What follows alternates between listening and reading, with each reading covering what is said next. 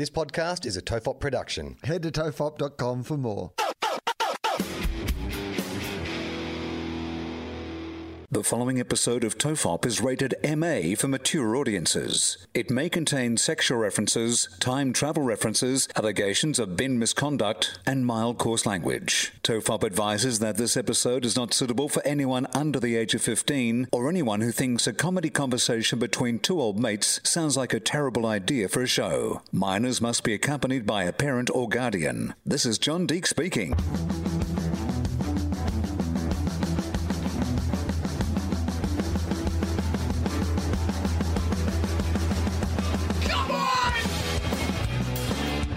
Relax. This is Tofop. I'm Charlie Clausen. I'm Wil Anderson. Hello, and thank you for watching. Charlie just asked if we we're in person. This is for Heritage Round.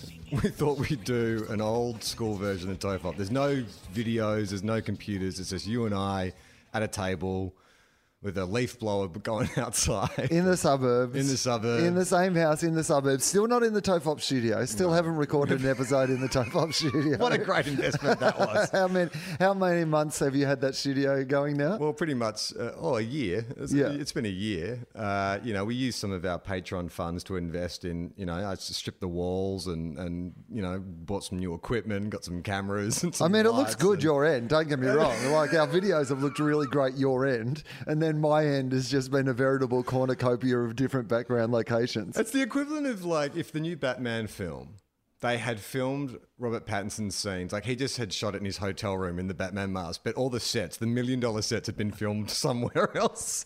I that that has been me doing all of my press basically, like you know, for the last I don't know, at least like six months. But on Wednesday last week, so uh, I had guys installing an entire new air conditioning system in the roof of the house. So they had to basically be up in the roof.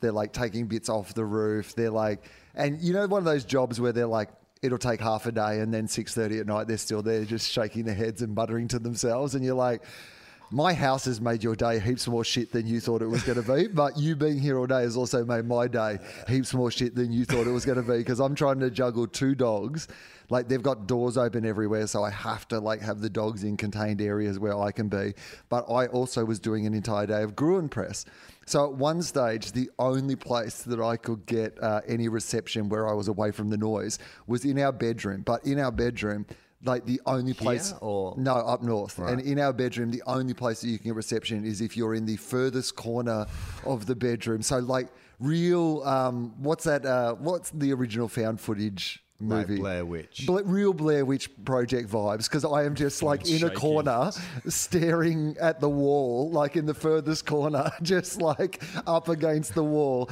and like having to stand up because there was nowhere to sit. So, like, I've got a stand up microphone. So it feels like I'm doing the world's.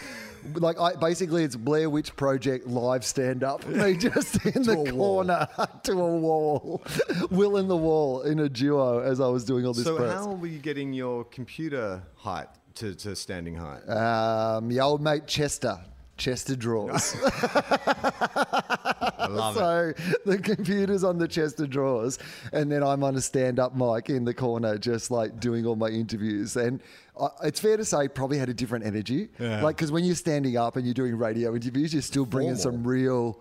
No, I'm bringing. I was bringing some real stand-up vibes. All right. Like Yeah, some yeah. real, lots of energy, you had hands and going through energy. body. and, Yeah, right. Did you give yourself an introduction? Had some firm opinions. You know him. You love him. Fuck it. I am him. Here he is on Radio National, Wil Anderson. That's hilarious. Uh. It's funny how like we've just accepted that production values have slipped because of the pandemic. Like it used to be, you'd do Ours have remained pretty constant. Yeah, uh, we were ahead of the game. We were way ahead of the game. But you'll watch like a news Yeah. program now, and they'll cross live to their correspondent, and Yeah. Mm. he's in a shitty hotel room. It's not a great connection. No, he's on some Zoom connection. He's talking through his like speakers in his headphones. Yeah. And you're like, even we thought this wasn't good enough quality for the podcast, and now this is like mainstream news. But it's weird that we just accepted it. It's like Yeah. where so, someone can do an interview now on their phone. Like I've seen a few like footy programs where like the player will have his phone and he'll be moving the phone mm. around. He's obviously sitting in bed and he's trying to like balance the phone on his lap. And it's like we just accepted that. Mm. Okay, we're going to go we're going to go backwards to go forwards to make it more convenient for us to keep doing the media that you like. But not even just the media. I was uh, talking to my therapist on, on Friday, and he is moving house, and we were doing like I was, you know, it was a Zoom call, which it is most of the time. Uh, but uh, he, he he kept like turning himself upside down, and oh like so I'm like in the middle of some like some re- some revelation, and like I'm like, has this literally turned you upside down, or have you just had to? And he, then he'd turn his phone up the other way, and you're just like, I guess this is just the world we live in now. I, that's interesting. I'm thinking about mm. going back into therapy, and part of my resistance or hesitancy is like, well, it'll most likely have to be via Zoom, and I don't know if that's what I want from therapy. Like my original therapist, I think I've talked about this before. Like I, loved her. We had a great relationship, helped me a lot. But then she broke up with me. She's like, I'm taking a job in Adelaide. And so she gave me two options of we can continue to do this via Zoom or I can recommend someone else. And she was saying, I want to recommend someone else because, well, because I actually think I said, when she said that, I was like, no, no, let's keep doing it. I'll, I'll do it on Zoom. And she was like, well, that answer to me suggested, you know, maybe you should go to someone else. The fact that you are so feeling so like needing to hang on to me, I think it'd be healthy for you to, to find someone else. Right. And so I did. I, I saw another therapist, and he was great. But now I'm sort of at a point where it's like, oh, I need a bit of a tune up, and I want to find someone. But I feel like, like when I pay for a massage, you know, like I I will go top end because I want to have the full experience of like, well, I'm paying money for this. I want. I honestly I thought you treat- just meant top end of your body. like when I'm paying for a massage, I just I'm want not. my chin to my eyebrows. like, That's it. I'll wear a t-shirt and I say, don't touch anywhere below the t-shirt. I'm just going to come in in a suit of armor, Yeah. but just with the helmet off, so you can massage just that area. no, I want the full. Like, I want to feel like I'm getting value Uh-huh. for money, and I feel like if I'm doing it via Zoom, you know, she or he could be, or they could be like, you know, got a fidget spinner off camera, or you know, their kids are in the background, or they've got like, you know, the cricket on, or something like that. Uh, yeah, but also you do. Yeah. So I Oh, think- yeah, yeah, I'm not concentrating either. No. So, but I don't mind that. I actually Okay. think that it's. I feel like when I'm there in person, like, you know, you chat to them about life and the world and what there's a lot of warming up there's a lot of there's a fine line between Yeah. like you know starting a conversation and then getting into the therapy of it at least in my experience often if i'm in person with a therapist you start with just sort of how's your, how's your week been? Yeah. you know Yeah, blah blah. Blah and then at some stage you're like oh we're in it. You know like when you're doing a podcast and you don't realize they've started recording? Yeah, yeah, that's what like therapy's like in real life. You're like oh this is it is it? Sorry. i'll start being funnier. I'm thinking about my father all of a sudden. How do we get to that point? But um, I find on the Zoom, I just jump in. Because I've got the same. It's like a meeting, Yep. like you know the Scheduled time. The thing that you miss, by the way, yes, now you can hear the leaf blower in the background because I'd made the decision early on that I would shut the door and so the leaf blower wouldn't be there, and then the dogs were at the door, and so I opened the door. So now I don't know whether I should actually be shutting that door. Nah, I reckon leave it Again, open. that's I all reckon right? Give people the full experience. Okay. I mean, it's not that. It's not bothering me. So if it's bothering the listeners, Well, I mean, we are the captains of this ship. yeah, but are there more? Than, are there, is there any ship that has two captains? I mean, I would imagine you could have co-captains of a ship, right? But there'd be one who has to make the call. why? Well, when the ship goes But- down, one of them has to say we're abandoning ship. You Yeah, can't have but- two go because one guy says no, we're not abandoning ship. yeah. and then they're stuck. I mean, I guess well, what do like, we do? Do we send out the umpires in the footy, there's like a senior umpire, but at the same time, all They're the, empowered though, the other ones to make the final call. Like you can have a you can have an umpire who's not in the zone Uh. make a decision from the middle of the ground and overrule the yeah. So I guess that's like your two captains though, because your captain's got to sleep. Yeah, I you guess. can't like be a twenty four seven captain. But you like wake the the captain's captain up to say the ship's gone down. Do we send out yeah, but you only wake him up if the ship's going down. You need somebody in the meantime to be making the whole range of decisions before the ship's coming down. Before you wake up the captain, would be my suggestion. Yeah, but I don't feel like I feel like There's we're gotta be a night captain. co-captains, but we will make decisions together. Yeah, but if this was a ship, yeah. what The we would SS have to do Tofop. is no, the Titanic Tofop. Yeah, surely we'll sink Tofop. If this was a ship, uh, we we go in shifts. We wouldn't both do the day shift and then pop off to bed and then just leave no one in charge. Yeah. Like, and we would be empowered to make decisions on each other's. But like, you wouldn't have to wake up me at three o'clock in the morning if the ship was going down to. I guess. It, I mean, that's well, no, but maybe. What if it's a 50-50 hmm. like or like so? They, you know, the the the, the I don't know. What's is there a driver of a, a pilot of the ship that says, "Hey, uh, look, we we're the radar's telling us we're heading towards an iceberg. Hmm. We don't think we have a way around it. We may hit it and it, it's hmm. fine, but we could probably abandon ship." I think if I was the captain on duty, I would still want to wake up and go, look, Yeah, man, like and this I'd be like, I've got a plan. We fucking jump it. we go faster. It's the speed protocol. Speed up. we use this because I mean, let's be honest. What's the tip of an iceberg? It's a fucking ramp. That That's what it actually is. Yeah. You know what we do, guys? We floor this shit and we use this iceberg as a fucking ramp. I mean, I haven't seen, seen Speed 2, but I do know it's set, set on a cruise Yeah. liner. Is that what they did? Yeah, there's a scene where they use an iceberg as a ramp. I mean, what was the plot? I mean, Speed 1, perfect Yeah. film. Like, it's fantastic. What a simple concept. You get on a bus and you can't slow down. It's a great concept for an action film. Yeah. But what was the plot of Speed 2? If you had to guess what the plot of Speed 2 was, what would you say? Um, they're on a boat. Then there's a bomb on the boat, and the boat can't go under 40 knots, or the bomb will explode. I actually can't remember what the plot of Speed 2 is.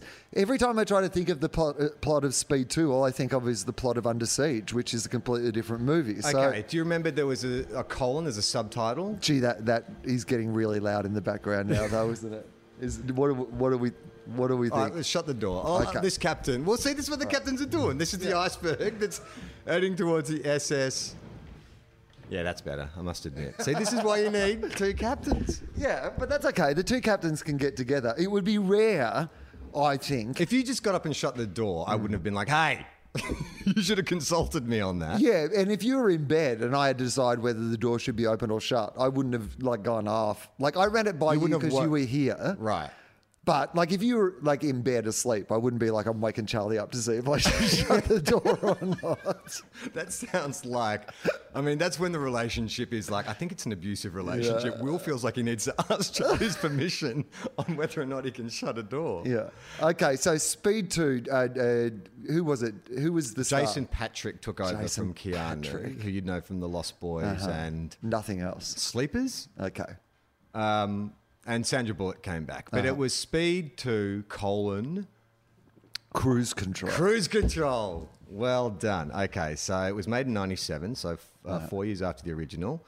Uh, same director, John de Bont, uh, Jason Patric, and who was the villain? What actor played the villain? Tommy Lee Jones. no, that's that was the Under Siege. Um, uh, who did play the villain? He's he fantastic actor, Mm-hmm. um, character actor, but he you know he's a big star. Mm-hmm. Often plays villains. Has been a villain in a, in a tentpole superhero film, Mm. one of the earl earlier ones. uh, Jeremy Irons. No, okay, I'll do an impression of him. Okay, great. Um, Christopher Walken. no, he's an well, he's an actor who walks nimbly between art house and mainstream. He's he's got one. Steve Buscemi. Now he kind of talks like this, and uh, he's got big teeth. And uh, Peter Parker. Oh, um, Willem Dafoe. Was that a good impression? well, it got me there, so I'm going to say, yeah, I guess it was. And the fact that I named the, the lead character from the film he was in, that probably I mean, yeah, that part of the impression was the bit that made it most compelling, I must admit. Okay, so the simple one line plot is they are trapped aboard a cruise ship um, uh, that gets hijacked. okay. Okay, uh, and they work with the ship's first officer to try and stop it. After they discover it's been pre programmed to crash into an oil tanker. So your first officer sounds like they're probably the That's next the in driver charge. of the ship, the Yeah. that we were saying. yeah. The boat driver. Hey, driver. Uh, so Jan de Bont, the director, had the idea for the film after he had a recurring nightmare about uh, Keanu Reeves not record- returning for a shit sequel. uh, no, he had a recurring nightmare about a cruise ship crashing into an island. Speed star Keanu Reeves was initially supposed to reprise his role as Jack Yep. Traven for the sequel, but decided not to commit after and was replaced by Patric before filming. So people often say about Keanu, he seems dumb. I think Keanu has consistently made very smart career choices his entire life. I mean, he's been a movie star for what 30 almost 30 years and you Yeah. don't do that by accident.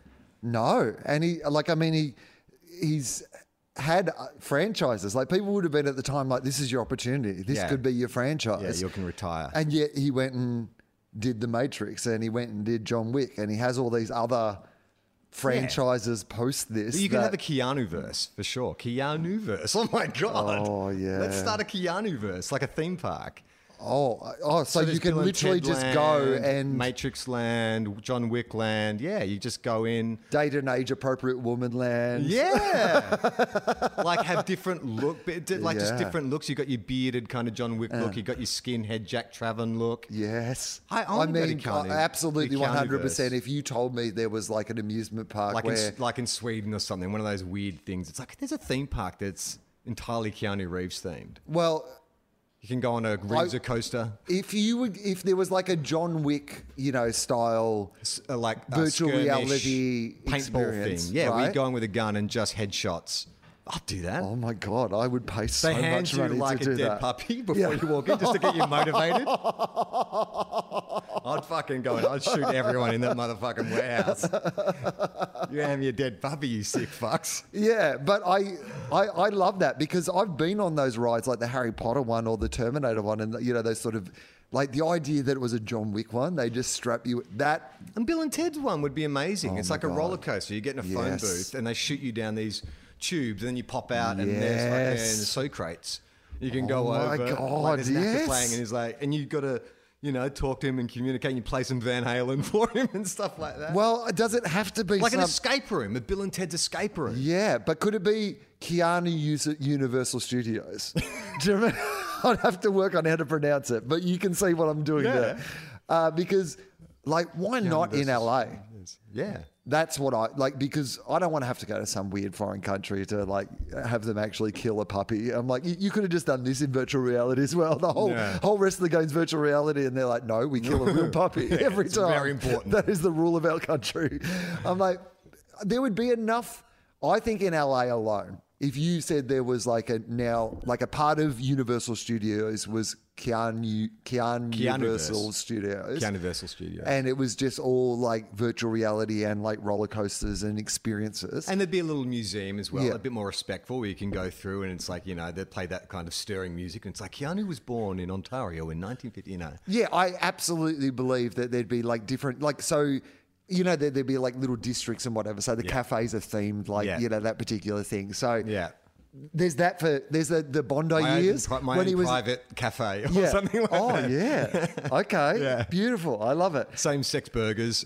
but I was going to say, yeah, themed on all his stuff, but also just themed on aspects of his life. Like Yeah. you can skip over some of the uncomfortable stuff. Like you don't have to live his trauma every day. Yeah. But like the you time, like park benches where you could be like the yeah, yeah, Keanu meme? Just eat your sandwich a a cinema. on You can own. go in. and There's a kid who like asks for your autograph. You just live these Keanu moments. Yeah. Um, no, I was thinking more like you know he had his Bondi years Right. when he was out here Oh, the filming Matrix. The Matrix. Is that where he lived in Bondi? I don't know if he lived, Oh. but he definitely hung out at like Sababa and like on Hall Street and stuff back I in the day a movie when. ticket. He came into the movie cinema. I Yeah. in. So I think he's like there'd be just like a little eastern suburbs of Sydney themed area where you could just go and get like a, you know, some food and whatever, and just like eat some falafel and a, like an American version of Sababa. Probably reading some like 18th century poetry. Oh yeah, a whole like bunch of his books are just like randomly around. Yeah, yeah. I could definitely get into that. Uh. The Keanu verse. I mean, they have like Graceland and stuff. So like, why couldn't you have a Keanu Versal Studios? Yes, absolutely. Why couldn't you and why couldn't we be the people who start it?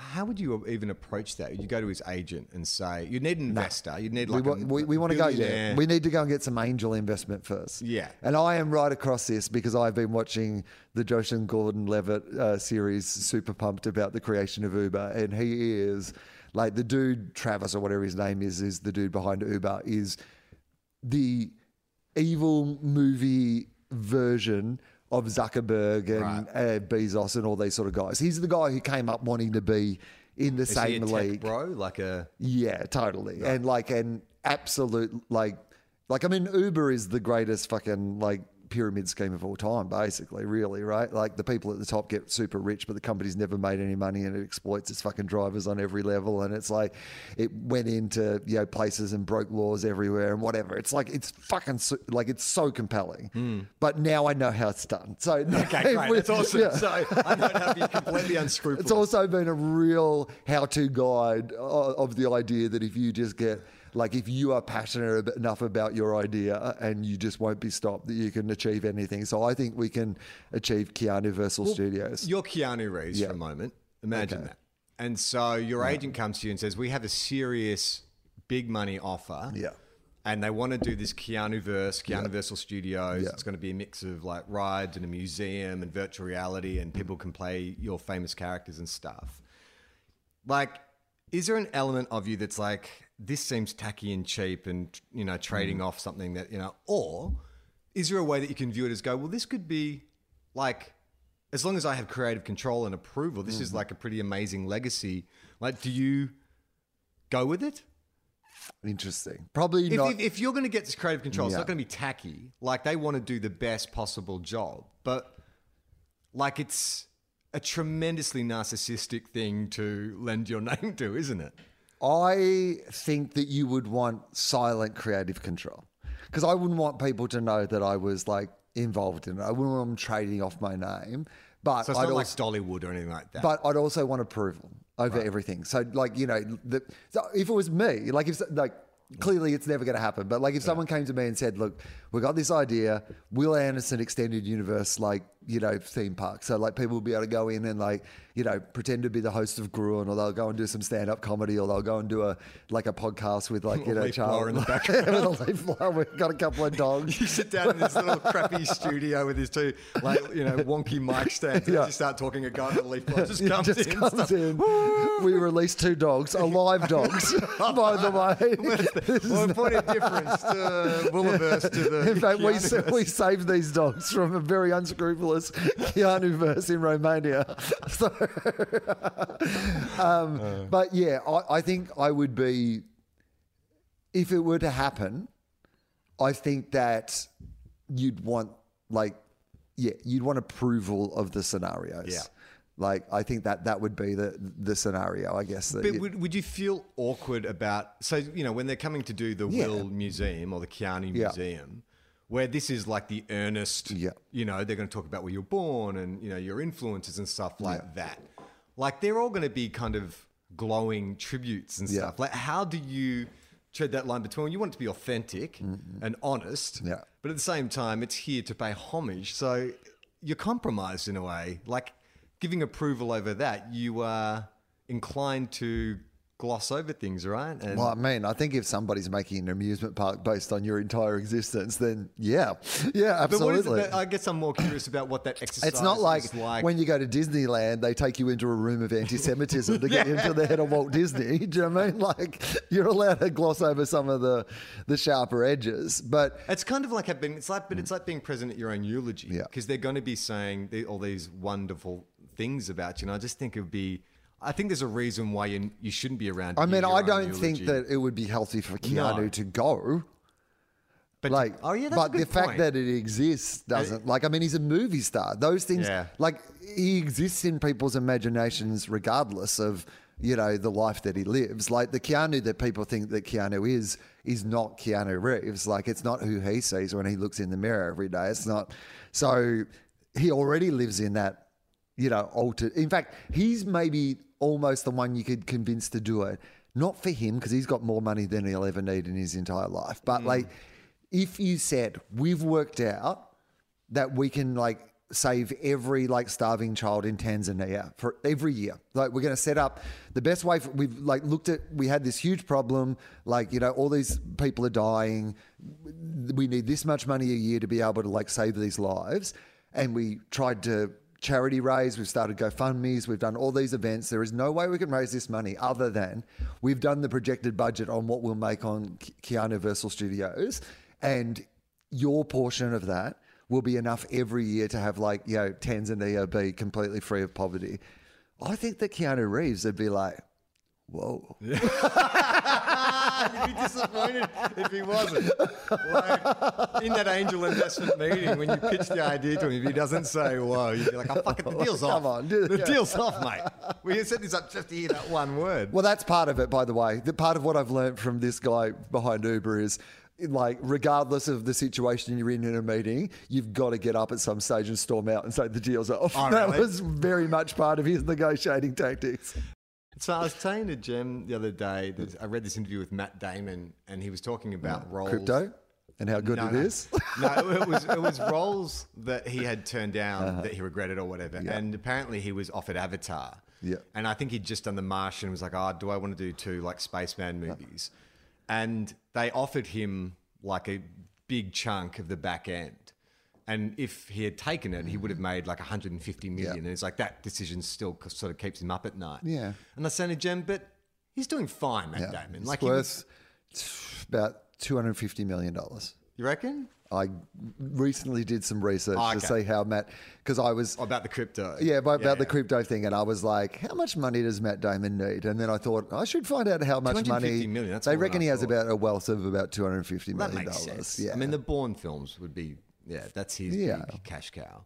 But then to think he could have made an extra 100 uh. plus whatever he would have got for the season. here's what I'm going to say: two hundred fifty million's enough. That's what I was saying to Jim. Like, Yeah. Would it significantly change his life? But maybe he's going to like end poverty in Tanzania. yeah, He does a lot maybe. But like, I think water should. projects Yeah, you know what? I, that, I, that was part of my research. Right, was okay. is he using this crypto money for some good thing? Because I was like trying to find a reason to justify You want to keep that. liking Matt Damon? yeah, and I really, at the end of my research, could not keep liking Matt Damon. Oh, No.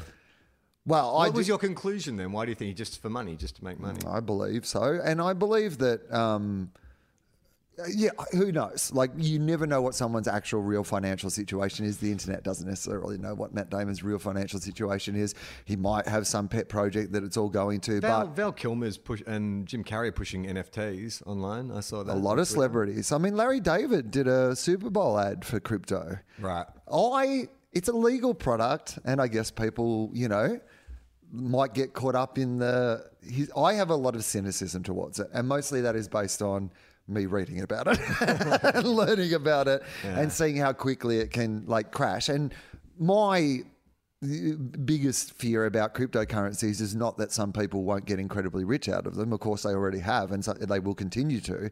But the more that there is gold in them, there hills. Mm. Like the more that big companies come in, and you know, like pre-existing rich people come in, and the way that they earn more and more money is to take it out of the pockets of poor people who don't know how to manage their finances in the same way. So, for every story about somebody who makes a whole bunch of money on cryptocurrency, who's like that's like winning the lottery, and Yeah. then like the rich will get richer and the poor will get fucked over, and that's my problem with all these things. Is like the, mm. the, these are rich people. Like my problem wouldn't be that Matt Damon buys an NFT or invests in crypto company currency, whatever. Who the fuck cares about that? My problem is when a rich person who already has enough money tries to convince poor people who don't have enough money that this is their lottery ticket out of poverty. Yeah. Which is why you're seeing, like, I don't know how many ads you get tagged in now or tweets, but there's just crypto every day. I get like four or five. I'm tagged into something. It's like fucking hell. Like, obviously, some data mining company has sold all these details, and now I'm just getting loaded with all these like crypto. Gemma has a crypto account. Yeah. Her dad was way into it, and Jem's dad's a bit of a kind of like he's always lived outside of like societal norms, Mm-hmm. Yeah. and he was like, "It's anarchy, man! Yeah. I love it. We're going to bring down the banks." And so he was just bombarding Jem with all this info. so she was she did really well for a while, Yeah. and then there's been a big crash, obviously. But we're in a different situation. We have money that we can dabble Yeah, in, like a high risk investment. Again, that's your gambling money. Like, Yeah. I mean, people go, is it any different to the stock market? I'm like, not really, to be honest. But the stock market's also horrible and corrupt. And Mm. i- i- the only difference is that the stock market, the thing that they're all speculating on, most of them are real things.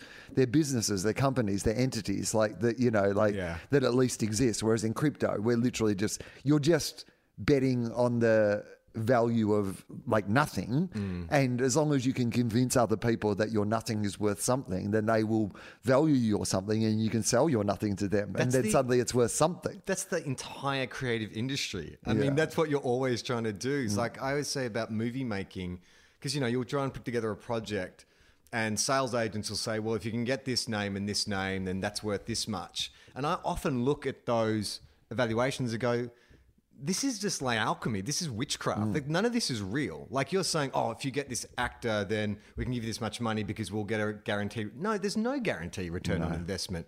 Like there are five bankable stars in the entire world. You know, like The Rock, Tom Cruise. Who, you know, I think Matt Damon for a while was a bankable star, but now that's not guaranteed anymore. So you are just looking for a reason to feel okay about giving us your money. like, but let's not pretend that this is a guarantee. And, you know, you, we think this is a better actor and we should use this guy. But you go, oh, you know, we've done the numbers, you know, we've checked his star rating on IMDb. Yeah, trust me, like it doesn't matter. It's, it's better that you make a better film. Yeah. And you got more likely for it to have sus- sustained success. Than, Well, it's the "Oh, get same that thing- guy from that reality show because people know who he is. It's the same warning they have at the end of every, you know, super ad for a super fund, which is that past results don't guarantee Yes. future results, right? Yeah. And that is the same with any of those hypothetical things. Like, you know, and it's the same with cryptocurrency. Just because it has done well previously doesn't guarantee that it will continue to do well into the future. Like, there are plenty of things in our society that operate on that principle. Hmm. In fact, most things in our society operate on that principle. Like, so often Money I think. real. I think the mistake we make is thinking that things will be the same in the future as they were in the past, right? yeah. Yeah. So- well, that's, I mean, the, the producers of Speed 2 clearly thought. Oh, good, good. Like, That- that's good. the producers it's amazing that we've actually made it back to Speed 2, but somehow we really naturally did. I actually did because I was like, oh, yeah, that's right. Yeah. Someone had said, well, Yeah. Mm. Jason Patric equals one. Right. Look at these. Reeves. Look at these Lost Boys numbers. Yeah. Or, I mean, what? And Sandra Bullock's the real star of this franchise, anyway. hundred percent. Okay, so he decided not to come back. The writers had to rework the script. By the way, Sandra Bullock, speaking of bankable Oh, yeah. stars, I think she's still probably like people watch Sandra Bullock movies still, and I watched this movie that she's made recently called The Lost Uh, World or is that The Lost Channing Tatum? Channing, Channing Tatum, Brad Pitt making an incredibly funny cameo. Yeah, right. I love when Brad Pitt does comedy, and like I think he has, when he nails it, he has incredible comedic chops, Mm. and this is a good example of that. It is a very lightweight. So the the premise of the film is she's a she's a, uh, like a historian slash romance writer, Mm. right? So she writes these kind of like you know Indiana Jones style like, romance Jewel of the Nile. That's like Kathleen Turner's character. Okay, Yeah. cool. And then so Channing Tatum is the model from the front of the books, the Fabio basically of this scenario, who kind of thinks that he can do all the things that the action adventurer but absolutely cannot. He's like a model right? Like he's just like literally a guy who puts on she writes all these things but yeah all the fans think that he is actually the character. And anyway Brad Pitt plays like a real version of The hero. The hero, and it is fucking hilarious. Like it's re- just a really, it's like you know I've what? seen the ads for it. Did you see it in the movies or on, on a plane, oh, and Okay. I would say perfect plane movie. Right. like not probably good enough that you would go to the movies. Certainly not really good enough that you'd sit down and watch it consistently Yeah. without doing something else at home. But like a really good plane movie. I think this was, from memory, she wasn't America's sweetheart yet because she did like Demolition Man, Speed, Uh-huh. and then she entered like romantic comedy, like While You Were Sleeping, and that was kind of like her Mm-hmm. Pretty Woman moment. Also, maybe she was a star at this Mm-hmm. stage. Um, all right, so production took place on Seabourn Legend, which is a real ship. Uh, the final scene in which the ship crashes. Oh, spoilers. Speed 2 Cruise Control. The final scene in which the ship crashes into the island of St. Martin cost almost a quarter of the budget and set records as the largest, most expensive stunt ever filmed.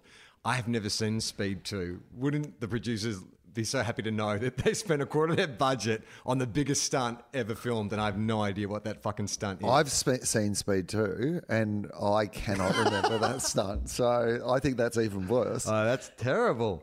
Uh, many interior scenes were shot in sound stages. Okay, the film was released on uh, in 1997 to negative reviews. The acting, story, and characters attracted the most. Good. Okay, well, the what acting, else? the story, and the characters, right? As well as the absence of Reeves. Isn't that you know you're a star then when people say that was the biggest critique? Where was Keanu? Uh, and it's setting on a slow-moving cruise ship. Yeah. I mean, that's. So it's, yeah, it's not a military boat, it's a cruise ship. Yeah. Hence the Cruise colon cruise control. control. I mean, it's hilarious because it does literally go against the entire premise of a speed film. yeah. which is like high speed, Speed. high stakes. It's right there in the name. I got to be honest with you. speed too, slow down. Roger Ebert defended the film.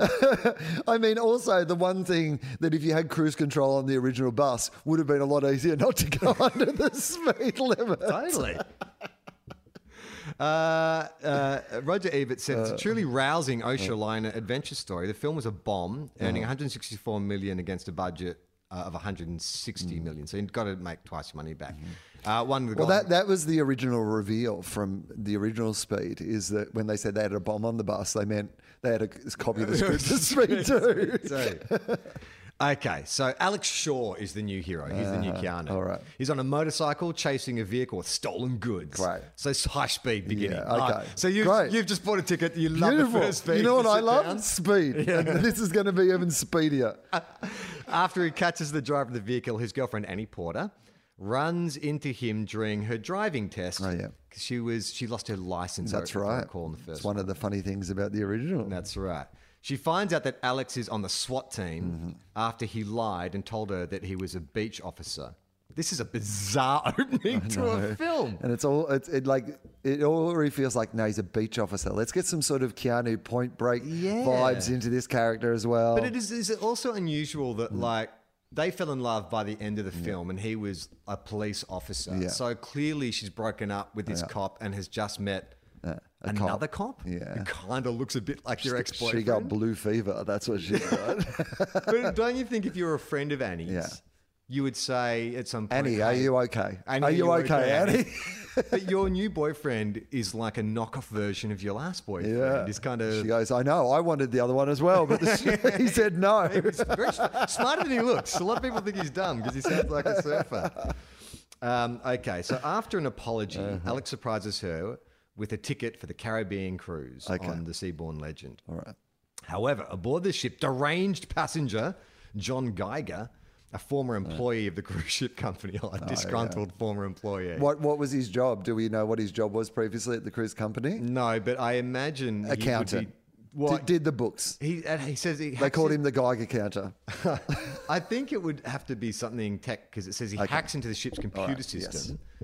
And the following evening, he sabotages the ship's communication systems and kills Captain Pollard. After remotely shutting down the ship's engines, Geiger calls the bridge to tell the first officer, Juliano, that the Pollard is dead then he is in charge. So it's like Captain Roberts. Or was it? Yeah, pirate, uh, the captain. Oh, What was that film called? Captain Johnson? I'm the captain now. What's that film? The film's called I'm the Captain Now. it's that not called. That is the only line I remember. Captain Roberts? Phillips. Phillips. No, Captain. Um, oh, what is it called? Captain. Captain Roberts, isn't it? Is it? That doesn't sound right though. like it might be, but uh, Tom Hanks. Let's get some water while you look. Okay. Tom Hanks. Captain. Captain Phillips.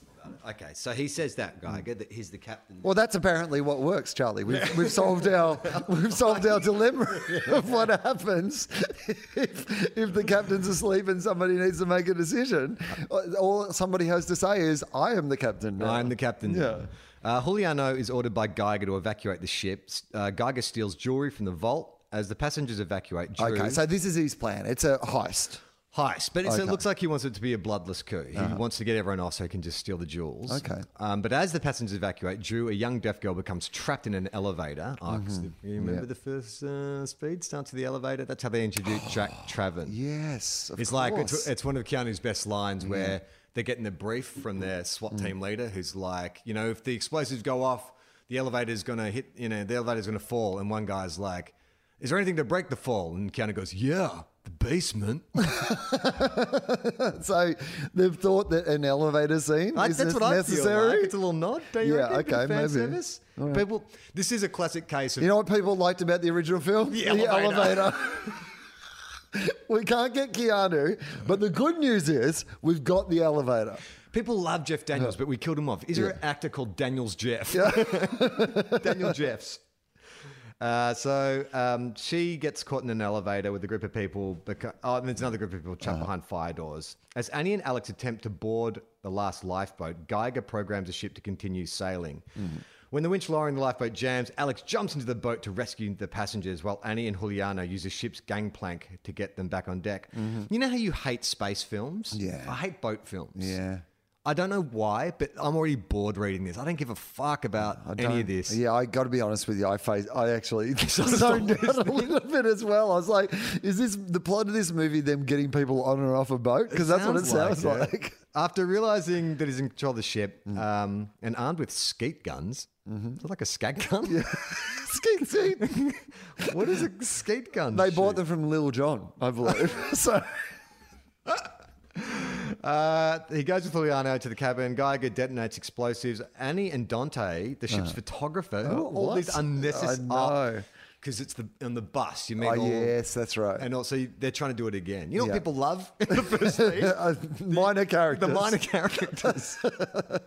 and he uses a chainsaw to cut the door open, let them out. Alex orders the navigator, Un- uh, Mercedes, Oh yeah, all right. to flood the ship and slow it down by opening the. So, again. Oh, so the idea is the boat is speeding towards uh, the tenuous link to this being a speed movie is the boat is speeding towards, that. like crashing on this island, and Yeah. they've got to try to stop the boat from crashing. Right, yeah. So that's a ticking clock, the Yeah. metaphorical ticking clock. It Yeah, says they've got to get slow. everybody off board before the boat crashes, or stop the boat from crashing. Yes, which is just not as exciting. It's no, it's not. Uh, so as the ship floods, Alex sees Drew on the monitor, so they go on the elevator, um, and he goes to save her. Alex then notices Geiger leaving the vault and holds him at gunpoint, but he escapes. Geiger explains that he designed it. Oh my god, this is so oh, fucking boring. so boring.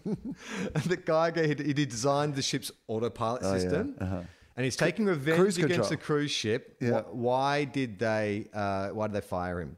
oh my god, this is too much, man. Just It's the most boring- move on. Just move on. He was fired after he contracted copper poisoning. Yeah, all right. That's an oddly specific. Like if I got copper poisoning from the ABC, if it just got revealed that like the uh, the Ultimo building in Sydney has been giving me copper poisoning for the last twenty five years that I've worked there, I'd just be like, all right, you know what? You gave me some free coffees as well. it seems like a fucking fair deal. And I did challenge your publicity department quite a few Oh, a times. lot. I was Appar- doing interviews from my closet. Apparently, I challenged them today. There's some like I made a joke on the show last week about uh, we were talking about uh, um, adult sex toys, and uh, they were saying that they're pitching them now to older women um, because like women live longer than men, and obviously you know. Um, you know, women end up sometimes by themselves and they want to be able to like satisfy themselves sexually. And I said, this is a great opportunity for the ABC. We should launch a product called the Ita Butt Rose. and I thought that was a pretty really nice joke, but apparently I'm getting in trouble for that today. Really? Yeah, in the papers. It's so tame. Yeah. And That- she. pro- I, mean, also agree. If your name is Buttrose, I mean, not the worst joke you've ever heard. no, but also, probably something that's been done quite also a bit not, in your life. I was going to say, also not. Anyway, it does not matter. It, like it is literally ridiculous. You're right, but I would say here's what I wouldn't do: steal everybody's lunch and burn down the ABC building. I feel like this dude is overreacting. Is my point. Uh, so Alex decides to stop the ship by diving underneath it and jamming the propeller with a steel cable because, well, you remember in the first one, Will uh, Counter gets under the bus. You know what people liked? him going under the vehicle. Under things. so we've got that too. Uh, Geiger realizes this is happening, so he Mm. jams the cable with a winch while he's underwater, Uh-huh. causing to break the ship off and free the cable. Who cares? Oh, God. To avoid the collision with the oil, we're in the last paragraph. Yeah, uh, thank to avoid the God. collision with the oil tanker, Alex and Dante go to the ship's bilge and use a, a bow thrusters to turn it. Oh my God. This I just This is so it's boring. like imagine trying to like block this scene.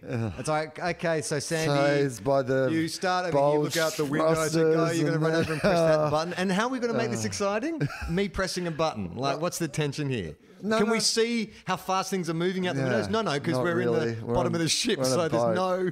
And to be honest, mostly on a soundstage. There's no actual danger.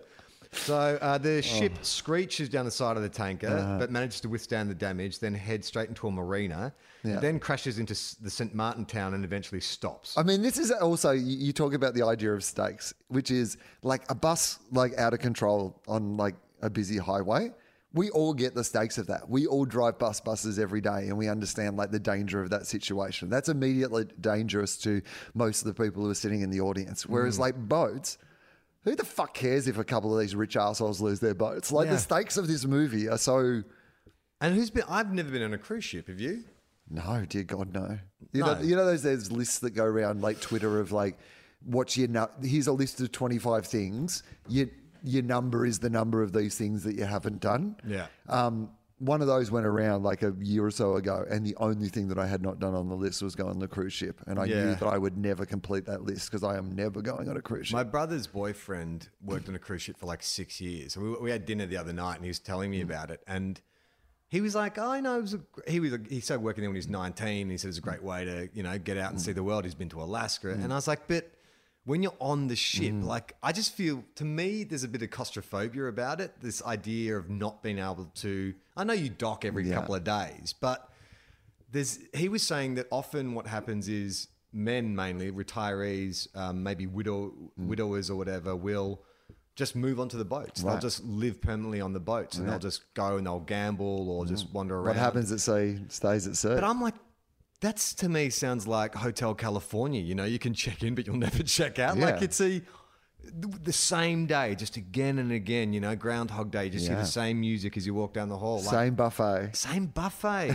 you know, and occasionally you'll dock somewhere and you can go into Yeah. some protected zone where the laws don't apply. you can just go kill a homeless person and stuff. They'll let you do it. They'll let you do it. if you live on the boat. If you have no permanent address, they will let you, which already is a more interesting movie than the one they made us sit through with Speed 2, by the, way. The only bo- good boat Yeah. film I reckon is Dead Calm. That is one boat film. I'm like, okay, that's a cool little thriller. no, Under Siege is a good movie.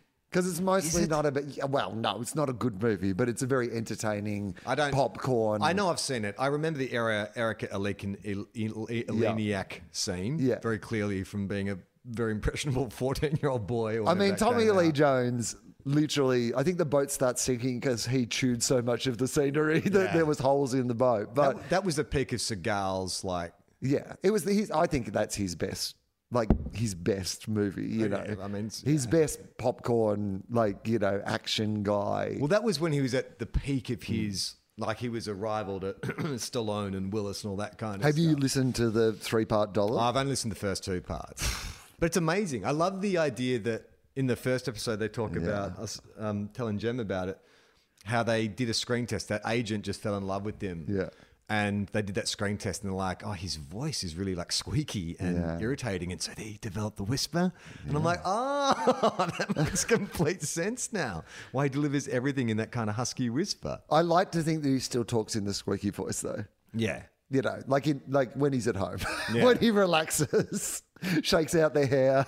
I've seen it. in his I've- squeaky voice. I've seen a few. Um, uh, Bob Odenkirk has talked a lot about. He was a head writer or a writer on SNL, and you know, there's oh yeah, famous. the famous. Yeah, so They've never shown it again. No. Where it was like uh, Seagal came on and the the guest star gets like creative control or approval on the sketches, Yeah. and he was just like could not. There was no. There was one where they wanted him the Hans and Franz bodybuilders. And he was like, "Well, if I'm going to do it, I have to beat them up at the end. I can't be shown to be weaker than them." And they're like, "That is not the point of a sketch. Like we're lampooning like muscle men. It's not about like proven alpha male." Well, there's this. There is a clip from it that went viral. boardroom. The, the, climate change. This is the Yeah. one where you don't look after the environment, where he beats everyone up, and then just like Yeah. it's Well, but the way Odenkirk tells that Yeah. story is like people immediately because mm. the whole he brought in a bunch of his stuntmen pals. So when the sketch starts, mm. like regular SNL viewers are like, "Where's the cast?" Like none of these guys are the regular cast members. So that's automatic, automatically put it off, and then. He just it just turns into a fight scene where he starts throwing these guys over and then does like a down the barrel monologue to the camera about this is what happens when you abuse the, the environment. I mean, he's right.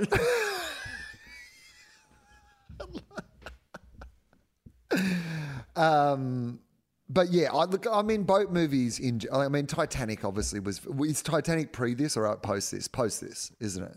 Uh, post it Because they're not trying to cash in on any Titanic vibes. No, Titanic's really it, isn't it? When it comes to the king of boat movies. the hunt, submar- are submarine movies, boat movies. Do you count submarine movies as being the same as No. boat movies? No, submarine movies because generally they're like contained Yeah. Hmm. thrillers, and that's why I put Dead Calm more in that category as well. I, when I say boat films, Mm-hmm. whenever I hear tin drums, dum dum dum dum dum dum dum dum, dum, and there's like a sailing montage, Uh-huh. I'm like, I don't give a fuck. I don't care about any of this shit. Yeah, I, I think I agree. In general, Yeah. like in principle, like in general, space and boats. I'm, I'm Is Jaws a boat movie? No. that's big- a big monster movie. Uh, Jaws is a you, we're going to need a bigger boat movie. Master and Commander is that a boat movie? uh yeah, Pirates of the Caribbean? yeah, ship. Pirate movie. It's Yeah, different but they don't call them pirate boats; they call them pirate ships. right? Pirate So that's a ship, ship movie. movie. I'm actually trying to think of like, is there a genre of like? There are not a lot of films set on boats, are there? So Titanic would be the biggie, and then is there any like romantic comedies or anything? Oh yeah, there's got to be a romantic comedy set on a boat, and if not, then we have to Overboard. write it. Oh yeah, That okay. starts on a boat. Yeah, films set on boats. It'd be like a thousand. Um, all right. Uh, okay. Well, I'm just going to go with this is the 10 best boat movies of all time. Is this list? Oh, this would be interesting. Oh, and this is from Discover Boating. So this is They not like, shit. yeah, good. This is not some Hollywood list of the 10 best boat movies. This is the good people at Discover Boating who've decided to list the 10 best boat movies of all time. Interesting. Uh, it will answer, at least from the people at Discover Boating, one of the questions that you asked uh, a minute ago. Um, so, Okay. uh, all right. The 10 best boat movies to binge watch, according to the good people at. Um, now, I don't think you would be able to That's to my idea of hell. If you caught up with a mate and he was like, "You know what we're going to do tonight? binge watch Binge boat watch movies. boat movies." We're on a boat, motherfucker. All right, here we go. So this is their binge watching. Um, okay, so I don't think you're going to be able to guess the first one. I will say Kurt Russell's in it, and I'm not sure that will even. Oh. Russell's in it. Is it uh, a new or old? It's a 1992 movie, I believe. Um, Russell on a it boat. has so uh, okay. The the first um, we were guessing. Uh, before whether it was Phillips Oh, Captain Ron. Captain Ron, well done. That's so nice. okay. That's a boat. That's that is definitely one of the dun dun dun dun dun dun dun. dun. I bet you there's a scene in that where Captain Ron sets sail and they do like a helicopter shot and you hear a tin drum playing. Now, the good people that Discover Boating have just written a paragraph about each of these Okay, movies. great. So I think that's like the right amount for us to be able to read through. Mandatory watching for any sailor. So this Okay. is, Is I this love this perspective. Captain. Ron? Yeah. Captain Ron with Kurt Russell is remarkably accurate from a technical standpoint. Oh. Except, I love that this is all through the eyes. like whether the boating's good or not. That was clearly not a four knot. It was a. Uh, except for one glaring piece of silliness that relates to sailboats. See if you can spot it.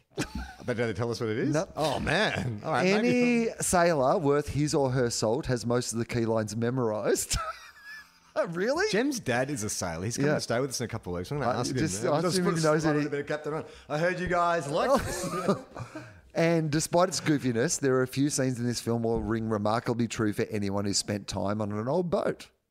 Okay, there you go. I would not have ever guessed Captain Ron. Now, uh, number two on this list is a 2019 film that I don't think you will Okay. know. Oh, in fact, it's a documentary, a a fascinating 2019 documentary about Tracy Edwards and her all-women crew in the 1989 Whitbread Round, the World Race. Uh, it's called Maiden. You can't beat this true story for grit and an important history lesson. There's a bit of humour as well, great fashions and bad mustaches of the time. okay, that- not as much to do with sailing, that one. Um, all right, uh, number three on this list 2018 film uh, Adrift. You probably wouldn't know that either. Adrift. Do you know Adrift? I think I do. Madonna's in that, isn't it? no. No, oh, I don't know. It doesn't. Oh no, that's shipwrecked. Yeah, okay. So let's see if I can find one. I don't know if you would know this. Okay, so number five on the list, not exactly a chuckle fest. It's based on a real tragedy from the 1960s. Jeff Bridges, as the stalwart captain in charge of a training vessel, and a bunch of, bunch of wealthy White new Squall? white squall. Correct.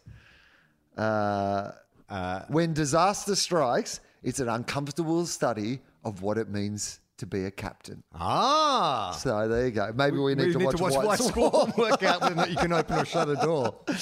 Uh, all right. Now, 1992, again, big year for boat movies, apparently. Um, so, is a movie that starred Matthew Modine and Jennifer Grey. Oh, I do know this. Yes. It's about the America's Cup. yes. mixed with a real cast of America's Cup racers and thespians like Matthew Modine and Jennifer Grey.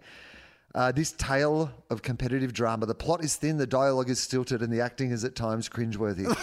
but it's in our top 10 list. but the cinematography is phenomenal. Right, you can't beat this movie for sheer beauty. What's it called? Uh, it's not called Earth and it's not called Fire. Wind. It is called Wind. That's a terrible name for a film. It don't reckon? really is. Yeah. I don't think anyone, uh, people are going, I want to see that movie Wind. blows. Blow. Um, all right. Uh, this one you have Wind already blows. mentioned. That was definitely a headline, wasn't it? So uh, the, out of the last four, there are yes, okay. You, well, you've you've mentioned one of them already at least. Okay. So uh, more in the horror genre. Oh. Well, I, I don't know. If, yeah, it's kind of horror. It's thriller. Uh, like w- with a monster? No, Okay. With a ghost? no. Okay. Horrific events. It's dead calm. okay. That's a thriller for sure. More in the horror genre. They Oh, they're say. saying that. Yeah, They yeah, don't know what they're fucking yeah, talking about. Yes. Uh, with Nicole Kidman and Sam Neill cruising a remote stretch of the South Pacific when they come across the evil Billy Zane. This one's full of completely improbable scenarios. Sailing inaccuracies. You know why I love Dead Calm? Because it has nothing to do with boats. That's my favorite boat movie, and it's the one the boat lovers hate. and young Kidman's bizarre perm. What? Yeah. She's got curly hair. It's not bizarre. Some Americans, they don't know BMX Bandits Nicole like we know Nicole. Exactly. She's always had curly hair. Now, She you, straightens it for you guys. you asked the question, Charlie Mm. is Jaws a boat movie? Well, according to the people at Discover Boating, it is indeed a boat movie. Okay, good. Spielberg's major directorial debut can't be more iconic, and quotes from Jaws can be entertaining at happy hour. If you get a chance, watch the two-hour Can making. I ask you a question? Yes, Sorry, please. on semantics. Yes. they're saying it's his major directorial debut. It was not, in fact, his first film. Are they getting away with it because they're saying it's his major directorial debut? Well, I believe that's why they put major in there. But do you think that's that's cheating, right? I mean, I don't know how the good people at Discover Boating operate when it comes. to... I think they're adding. A When you talk about your first Yeah. ever like stand solo stand up uh-huh. show, Oh, interesting. Okay, well, good example. Yeah. So I have like okay. So my first ever solo stand-up show was called Diet Life.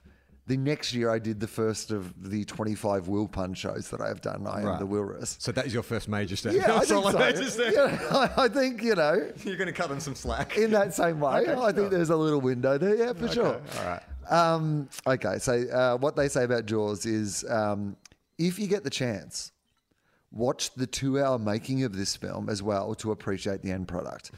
Not everyone will see this movie as a comedy, but if you watch closely, you'll see a bit of humour. I think there's a bit, fair bit of comedy in it. Well, not everyone thinks that, apparently. Yeah. Uh, another Captain movie, as mentioned earlier, Captain Phillips makes the list.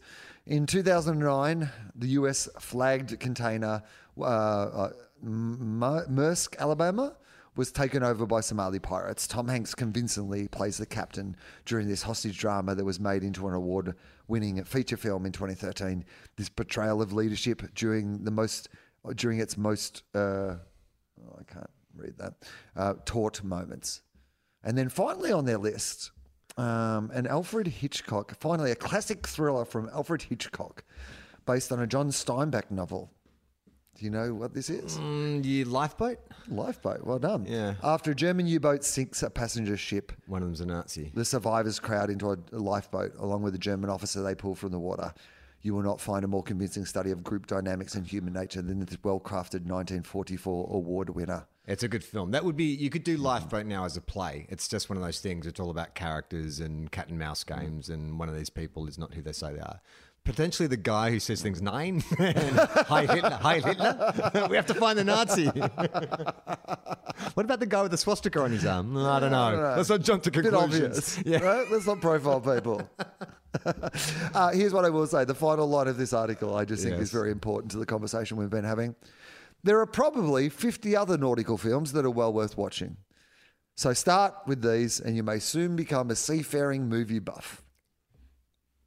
So there you go. I don't want to, No, me neither. but thank you. Yeah. Um, I do think it is telling that the my favorite film amongst those is the one that real sailors would go, "This sucks."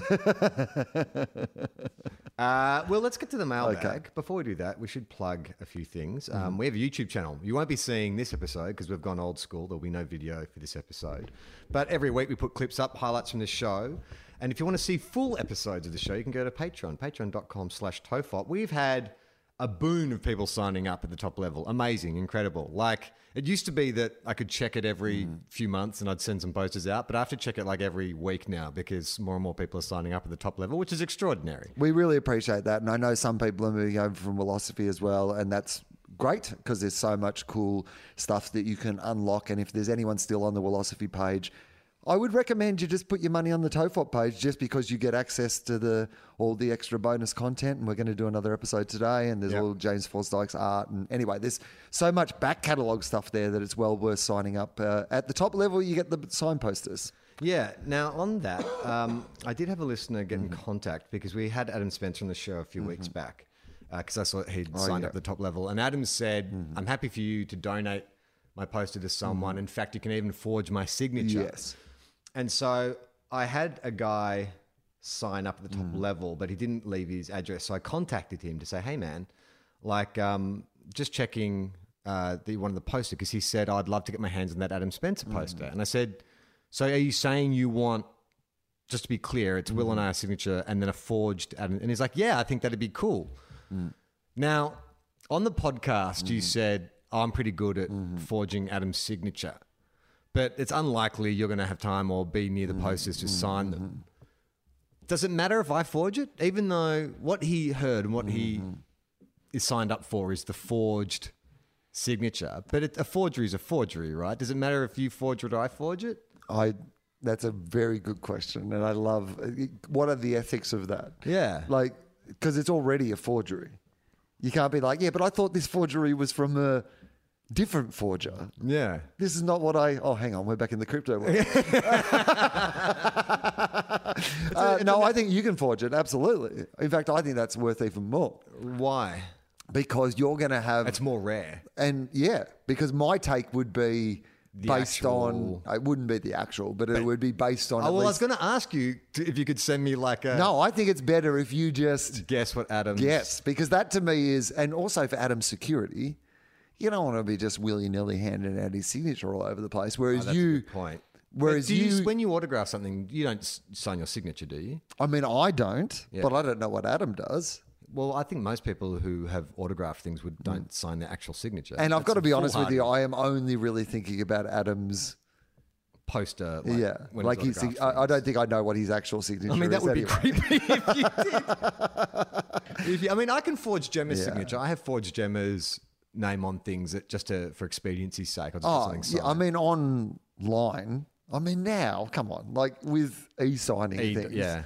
Like, and the amount of times where I sign for something and they're like, "Could you sign on this thing?" and you just, I just wave my finger like at the page, and they're like, "Great." Speaking of Spence, he's got in contact with us. Uh, okay, great. Uh, Spence, love you. Thank you for supporting us. Yes, thank Uh, you. You're giving us hard earned money. Uh, Dear Gardens, is the Tofopiverse. Loved last week's mailbag for two reasons. The awesome plug for my number one bestseller, Adam Yes. Spencer's Big Book of Numbers, which, like many of my bestsellers, is available, signed copies no less, from adamspencer.com.au. Oh, so, just buy a copy of the book, you'll get his actual signature. yeah. Uh, use the promo code TOFOP for 25% Mm-hmm. Shut off up. all Are you serious? Yeah. We've got a promo code on his. I know. Do we get a kickback? no, that's good. We, our the kickback we get is the that he signed up at the highest level. Yeah, exactly. and now he's using it to. Hang on, this is clever. Very, He's a very smart clever. man. Uh, your correspondent pointing to the beauty of the mathematics underpinning the leap year is even more beautiful the leap second. Okay.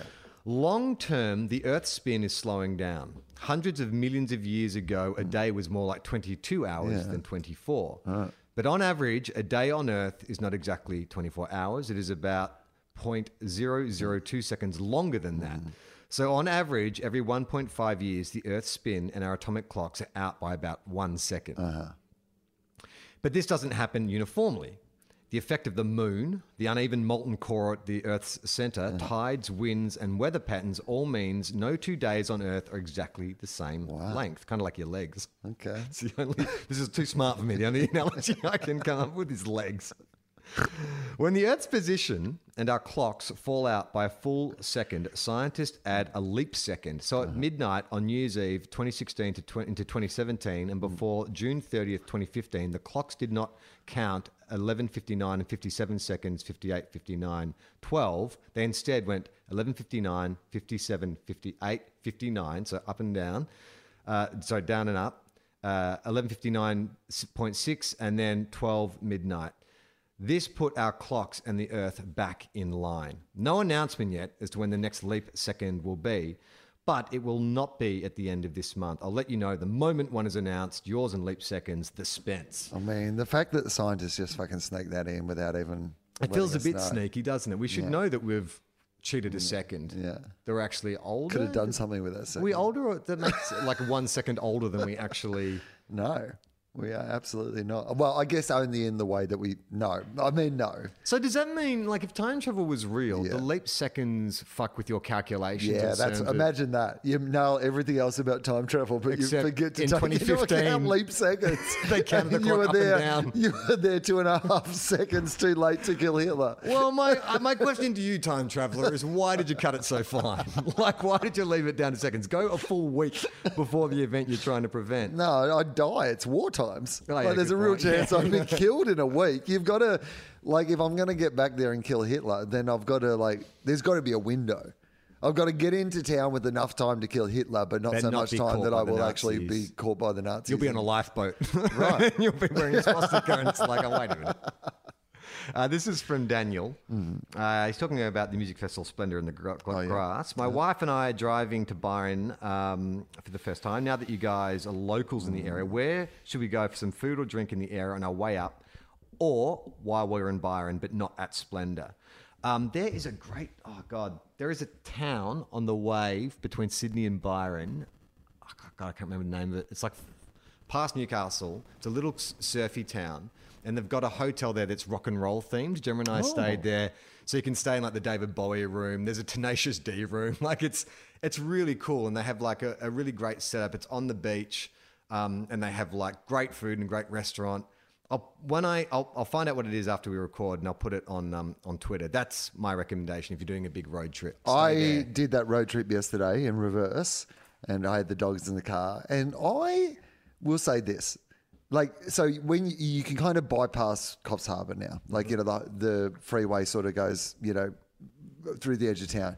But I highly recommend where Coffs Harbour's still you still got about two and a half three hours of your drive left, and the harbour at Coffs Harbour, yeah, down by the mm. beach, and that entire area down there is beautiful. Yeah. It's such a beautiful beach down there. Like if you've got like, I mean, you're probably not taking your dogs to Splendour in the grass, but like, you know, for me, like there's parkland down there. There's like, you know, a whole bunch of little caravans with food and coffee and stuff. And it's just actually really peaceful and beautiful. And a giant banana, of course. Um, Oliver has written in G'day, lads. I'm another teabagger that started listening far younger than I should have been back in the pre home and away days. Oh, oh, gee. It turns out the old dick jokes you warn new listeners about is rather appealing to a 14 year old boy's sense of humour. Yeah. Uh, at 24 years of age now, I just wanted to echo many of the other sentiments that people have s- expressed, particularly to early FOFOP episodes that proved very formative to my values about mental health, politics, respect towards women, etc. Certainly played a large part in who I am today. and a hatred of boat films, hopefully, after this episode. Uh, my potentially tantalizing tidbit Okay. is another bin etiquette quandary. When I was younger, while my parents were renovating our house, my DIY dad jackhammered up a lot of old concrete. Rather than pay for a skip, oh, I mm-hmm. love dads, mm-hmm. my dad, the frugal man that he is, uh-huh. decided that he would just put the blocks of concrete Yep. in the regular roadside bins. Mm-hmm. And by he would, it meant his 16 year old son would. Why else would you have kids? Yeah. Except to dole out this kind of responsibility. Yeah. So at 11 p.m. on bin nights, I was frequently roaming the mm. streets with a wheelbarrow Oh, no. and concrete blocks, each weighing at least 10 kilos, No. and directed to dump them into my neighbour's No. bins. I genuinely wondered if the trucks would even be able to lift the bins Right. up. Needless to say, 16 year old me was rather appalled by having to do this. Yeah, absolutely. That's your father's, that's a terrible lesson to teach your son. Dad's like, I don't want to get my fingerprints on this. totally. The kid can go to jail. He's got his whole life in front He'll of only go to juvie. It's fine.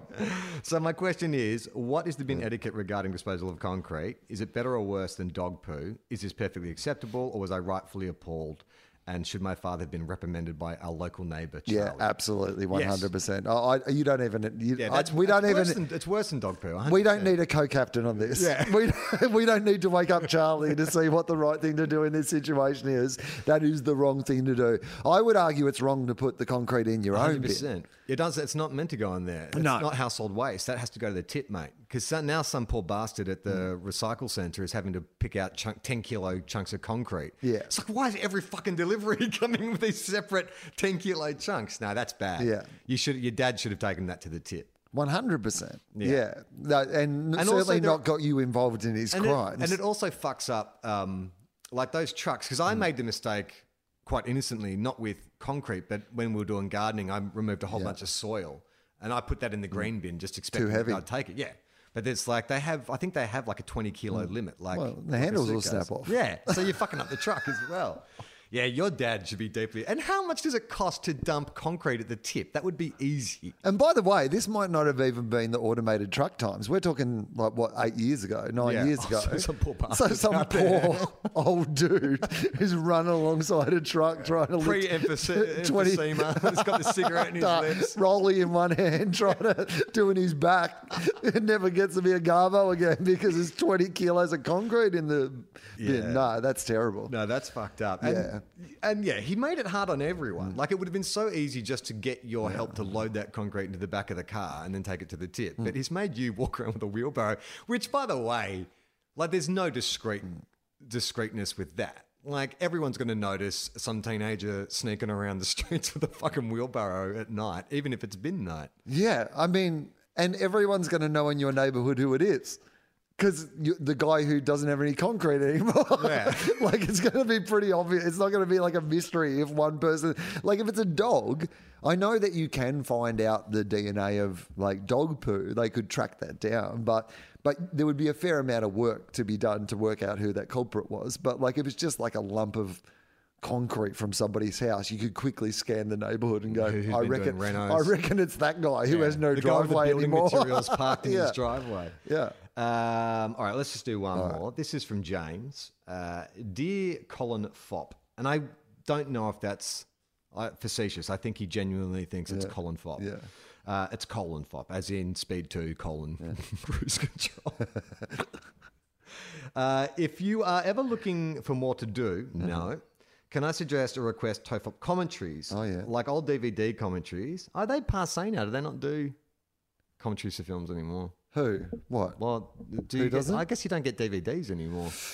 Oh, Are movie commentaries a thing anymore? Interesting. That is actually a good uh, question. Like, Because no one really buys hardware. because like, because if I could hardware, uh, download hardware, yeah. commentaries, I still think that. Oh, if that you could I. do it on streaming, I'd do it. yeah, I still think that I would.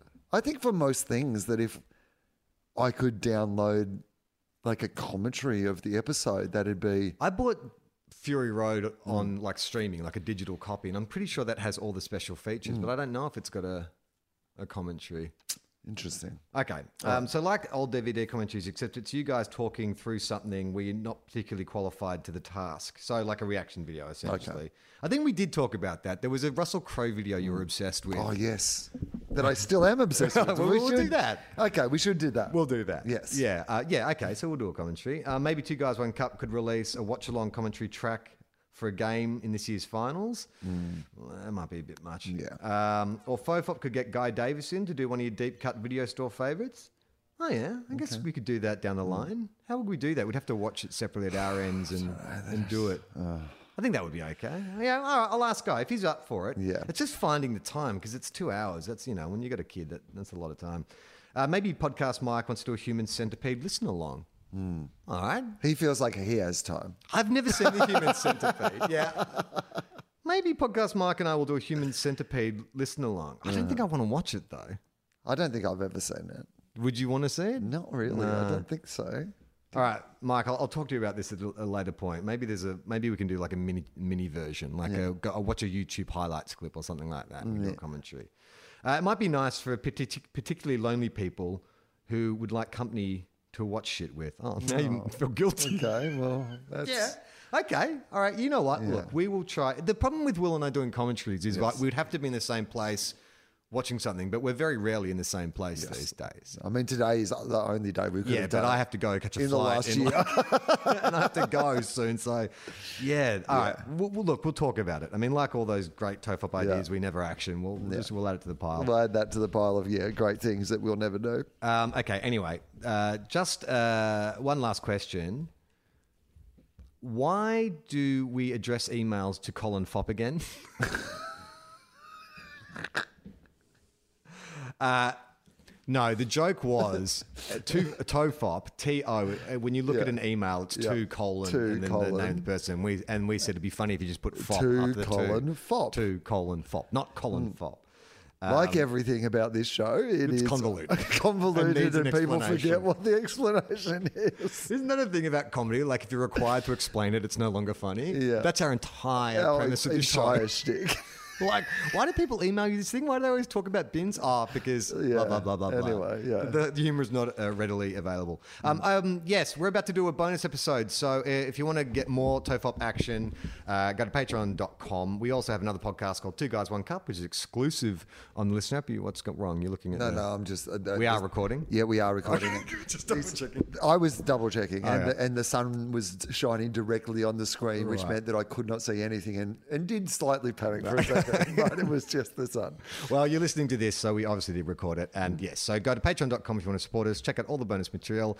If you can't afford us, uh, support us financially, please go to Tofop TV and check out some other free content and just like it, leave. Yeah. a comment, get our numbers up because that helps us sell yeah, share it, share it around if you think somebody would like it, all of that stuff. So it's all there for free to be able to do that. And uh, on FOFOP this week, uh, Ben Lee is my guest. Oh, really? Yeah, That's cool. So yeah, He's got Ben, his own podcast now. He does indeed. He and his wife are doing a podcast together, which we talk about on the episode. We also talk about his new album and his new single that is released, which I am in the video clip of. Really? Oh, just a little. It's an animated thing with a whole bunch of people's heads, but but yes, including myself. Um, and uh, it's a good chat actually. We talk a lot about cults and. Uh, his time in cults and the appeal of cults, and then the cult of creativity, and it's a yeah, it's a it's a Any talk of the Keanu verse? uh, We didn't actually. No, no. But um, yeah, it's it's fun. All, Awesome. all- yeah, it's a really fun episode. So check that out with Ben Lee. okay, I'm Charlie Clausen. And I'm Wil Anderson.